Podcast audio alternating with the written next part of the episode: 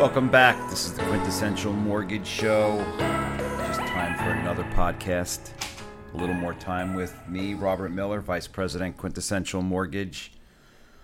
Lots to talk about. Um, last week or last show, uh, I think I talked a little bit about the changes in the industry and why potentially buying down a rate can be a good move. And it seems only fitting given the given the tone of the of the industry, where the market is, where rates are, that we talk about probably the most obvious concept, which is refinancing. Um, it's it's it is a refinance boom that has already started. I'm I'm so used to saying that we're going to have a refinance boom because that was really what was anticipated for a while, but this is not going. We're here already. Um, I do think that there's a, a reasonable chance that it gets better, but things are very, very good right now. And it's really opened up the door to the refinance world again, which is amazing because let me tell you, it wasn't that long ago that we would have thought that we are not going to see any kind of refinance activity for for years to come. Because the reality is that we've lived through this already, and we've lived through a very low rate environment for the better part of what, six, seven years at this point now. And we're always saying, and it's true, and I'm still saying it, which is that rates will eventually go up. They have to. And they have to some degree at certain points over the last four or five years but the reality is that they've still they've always kept at bay where historically they've been very good. And we've had a couple of pockets um, throughout each of the years where the numbers were flirting flirting with historic lows.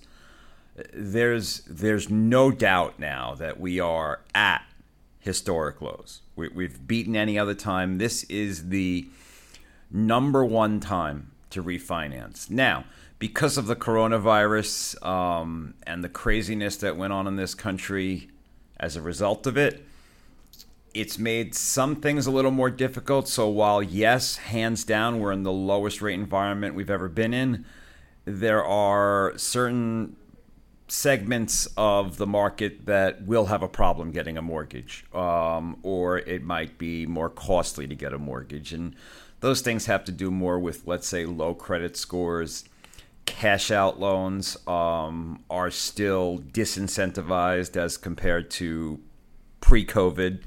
Um, we're expecting a lot of that to go away, and I think it will, but there's still plenty of opportunity right now. But the truth of the matter is that the sweet spot and the the the absolute home run is the rate and term refinance. The rate and term. What does that mean? And it's really nothing more than someone who's refinancing for no other reason than to improve their rate or their term or both, going from a 30 year to a 15 year fixed, or just simply lowering the rate, uh, lowering the rate and getting rid of PMI. A, number of a number of options. And that's the sweet spot right now. If you've got good credit, and we can do a refinance for you. You're talking about rates, dare I say, with numbers starting with two. And that is absolutely mind boggling. It, it really is. It's I say it every day, and it, it is amazing that we're at numbers that are so low. Now, again, it's not every scenario, and some people will be into the low threes, but this is all like play money. This is incredible. So the opportunity's there, and everyone has to take advantage of it. But I've said that before, and it really does amaze me. I, I don't think it'll ever stop amazing me how I can come across clients who are in a mortgage right now. Let's say they're in a 4.75 or 5% mortgage they've been in since 2004. It, it does amaze me that people have avoided the refinance process over the last decade because the opportunities have been there for a very long time and they're unequivocal. I mean, it's it's an absolute no-brainer that the refinance in most cases or a lot of cases is going to be something that saves you money and puts you in a better financial position. So then why don't people refinance? Um, and I know the answer. So I speak to people and sure I get a little bit surprised and I can't believe that they've stayed in a 5% mortgage for so long. But I know the reasons. Um, other than, listen, for one, there's just life gets in the way. Uh, people are busy, they are intimidated, and they just sort of shy away from it. But if that's not who you are, and you have specifically avoided the refinance process, it's probably for one of a couple of reasons. The most common would be either A, cost. It's too expensive. It's not worth all the cost that's involved in a refinance, regardless of what rates are. And B, and sometimes both, this concept of, well, I'd love to have a lower rate, but I don't want to start all over again at 30 years. Then what's the point of that? And the irony is of both those things is that neither one of those things are legitimate reasons because they're not they're not factual. The cost of a refinance is not terribly expensive. There's a lot of parts that are misunderstood and, and I think I've done a show and we will do other shows about the actual cost and what it looks like when you get disclosures for a mortgage. So I'm not going to dive dive in too deep to that, but yes, there's a lot of parts that are misunderstood as far as costs go. Um, New York, which is our our bread and butter, is a more expensive state than others, but at the end of the day, um, we're always doing an analysis of whether it's worth it or not for someone to refinance. And and to be honest, listen, they can't even refinance unless there is what we call a net tangible benefit. So there has to be something that that makes sense on paper but but putting that all aside the costs are not terribly expensive now here is one of the common things that i hear too which is not just cost but knowing about the cost which is a lot of people think that sure i'd love to go into a low rate i'd love to save three four five hundred dollars every month but I don't have $8,000 or $7,000 to lay out for closing costs. Even if it's worth it, I don't have the money. And that is is something that I've heard um, a bunch of times. And the reality of that is that that's not true either. For the most part, when someone does a refinance, they do not need a single penny, nothing, zero the any cost involved in the loan is factored in and financed within the loan for a refinance. Now, can you go another way about it? Sure. But for the most part, that's what most people want to do. By the way, it makes the most financial sense to do that when you factor in the concept of the lower rates, tax deductibility of mortgage interest. It becomes a no brainer. But bear in mind, you don't need money to refinance. The only out of pocket expense on a refinance is the appraisal. And the appraisal cost can vary, but either way, it's not terribly expensive. And I'll tell you what, this refinance boom is something special. And why I say that is because more than ever before, we are seeing refinancing getting done without an appraisal. So you get what's called an appraisal waiver. And my goodness, when that happens, then there's we're talking about zero out of cost expense. Um, you also don't have the worry of an appraisal. Will there be an issue with the appraisal? Um, will there be a value issue once the home's appraised? Um, so we are seeing a lot of appraisal waivers, and that's a great thing. So if we take that aggregate and say, okay, cost it's not terribly expensive and you can only refinance if it's worth it and there is no money that you have to lay out then we can eliminate the cost aspect and say at least evaluate your refinance option and go over does it make sense or doesn't does it not make sense the second is this starting over concept, and, and I have heard it for years and years. And, and I actually do sometimes enjoy diving into the math and showing my client, and I'll send them an email and I will explain the math of a refinance so that they can actually see the difference. Because the truth of the matter is, for one, the concept of starting over at 30 years is not true. First of all, you don't have to. Meaning, if you're in a 30 year fixed loan and you've been in one for seven years, and it will make you more comfortable that if we take the new loan out as a 23 year mortgage, we can do that. We can customize your term to virtually anything you want. You want a 19 and a half year mortgage? We can do it. Um, we can customize those things, and not everyone can do that, but we have the ability to do that. So that eliminates that concept. But more importantly, I will often explain to a client whether I think that makes sense or not either. Because it's not just about how much time is left on your mortgage to dictate what makes sense and what doesn't make sense. I, in most cases, would rather when I when I speak to an average client, and let's say an average client has a three hundred fifty or four hundred thousand dollar mortgage, we take a look at their profile, and they've got some money in the bank, some savings, uh, maybe ten thousand dollars or so, or in credit card debt, um, but not overall very financially strong. Um, that's a common scenario. And when I see that, that's someone that I will say to you, listen, I think that you should go into a 30 year fixed again, not the 23 and a half year that I said we could do. Now, we can do it, but I don't recommend it. And why? Because I would rather that the person get a lower payment. If you can have a lower payment and we can put you in a financial position that is healthy so what what does that mean? To me, it means that you can afford to pay your mortgage. You are not accruing any revolving debt.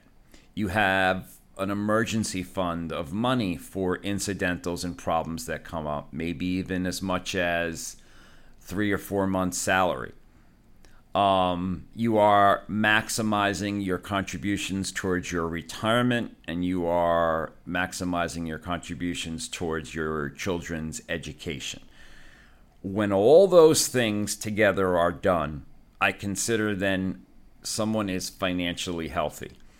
And at that point, if they want to send extra money into their mortgage, enjoy. Send it away. Mail it up. You can it doesn't matter what term of mortgage you take out when you close a loan, it matters how much money you mail in. That's really what dictates when a loan is paid off. You could pay off a 30 year fixed loan in three years if you mail in the right amount of money.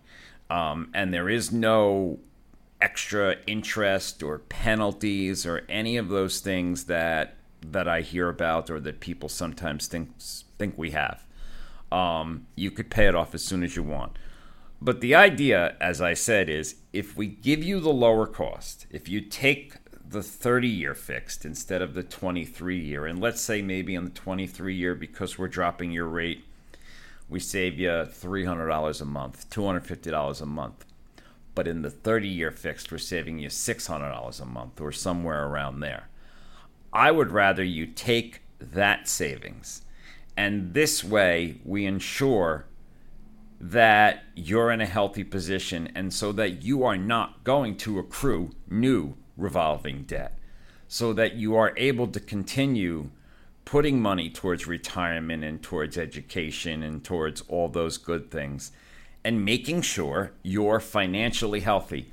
And then, if you are, and at any given time you have extra money, mail it in. Who cares?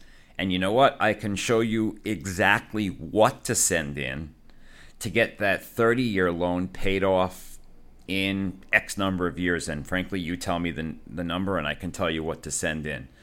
Um, that is also actually why, and I think I've brought this up in the past too, but it's why bi weekly payments are popular.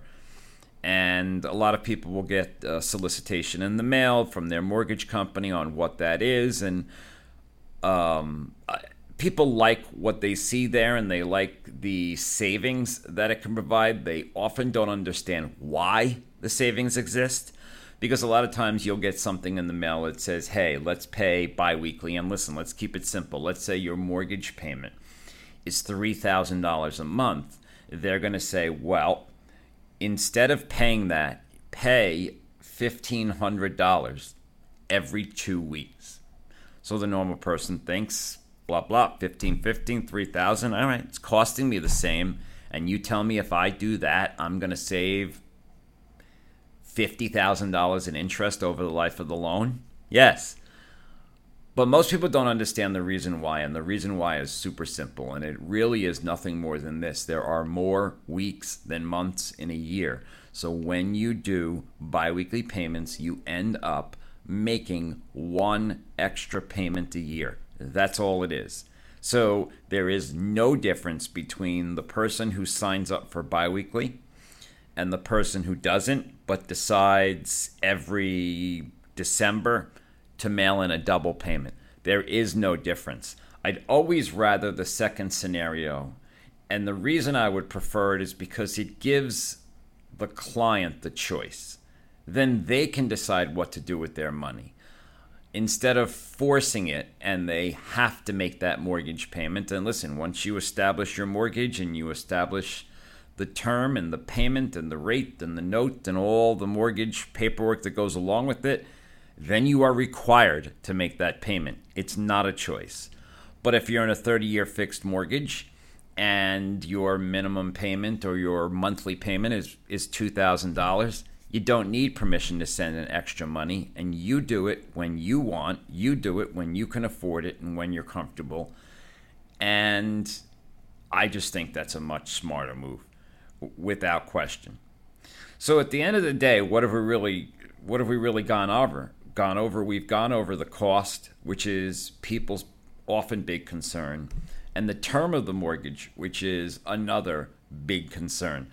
Those are the lion's share of people who don't refinance, other than isolated silliness, which I mean, I don't know what to say, but some people get nervous about the personal information and the sharing of it, and they're afraid that they could potentially get hurt. Which, by the way, I, want to touch on that because that's something I've heard a lot, and it's it's interesting. Now, often, listen, if someone has a credit event that's not good um, or a problem, then it's it's likely or possible that they won't be able to capitalize at least right now on the refinance market.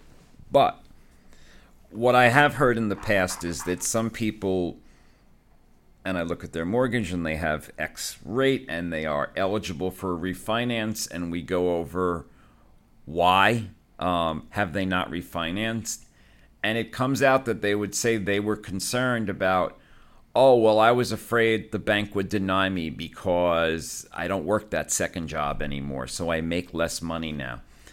Thinking that if they go through the process and the bank evaluates them, and let's say you cannot qualify, worrying that the bank can at that point say, well, wait a minute, you don't qualify for your current mortgage right now. We're going to call the mortgage right now, and, and you're going to have to pay it in one lump sum, and then people get nervous. And that cannot happen. Cannot, cannot, not even possible.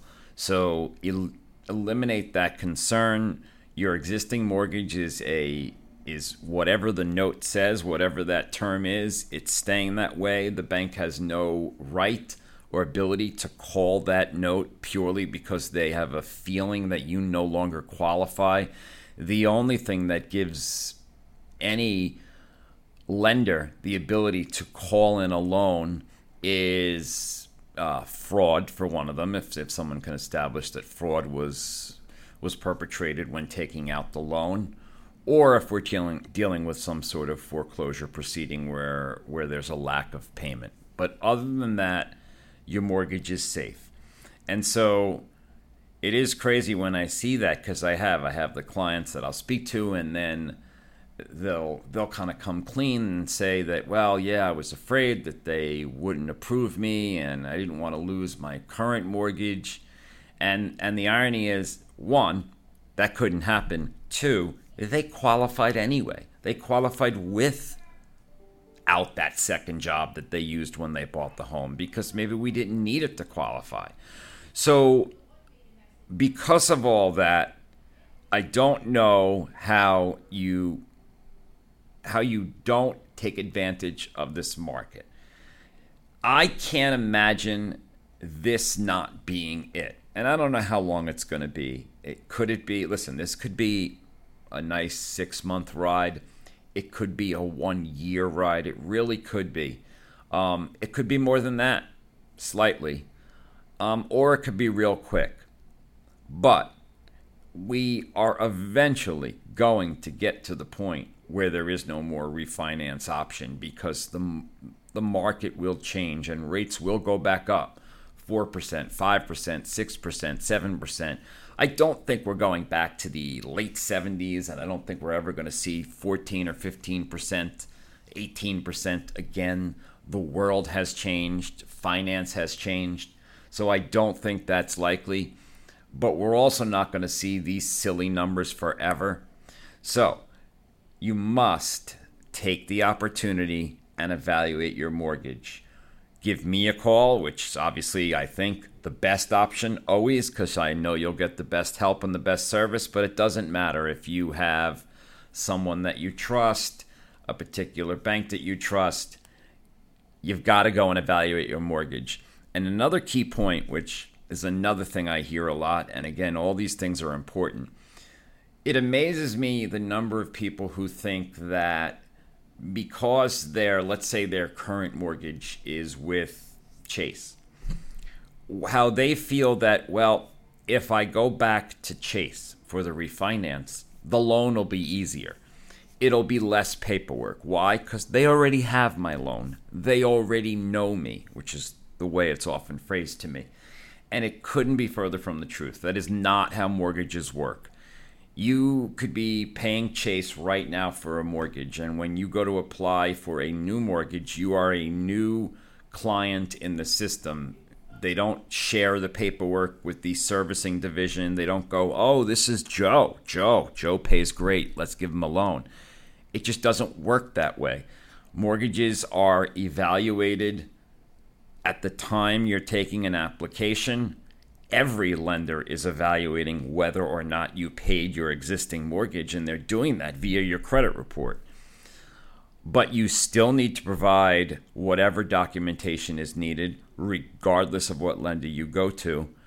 So don't make that poor decision and don't think that you're boxed into going to your existing lender for whatever reason is in your head. You're not you should, I do believe, shop around. Um, and at the end of the day, go forward with whomever you have spoken with that you are most comfortable because it's still a financial transaction. Your home is your largest asset, hands down. We know that. And so you've got to be comfortable with who you're dealing with. So that's an important part of the decision make sure you're comfortable with who you are working with, make sure that they're trustworthy. Um, hopefully, they were referred to you by someone that you know um, or someone who's had a good experience. So, at the end of the day, refinances are hot. We need people to, to really take the opportunity to take a look at them and do them now.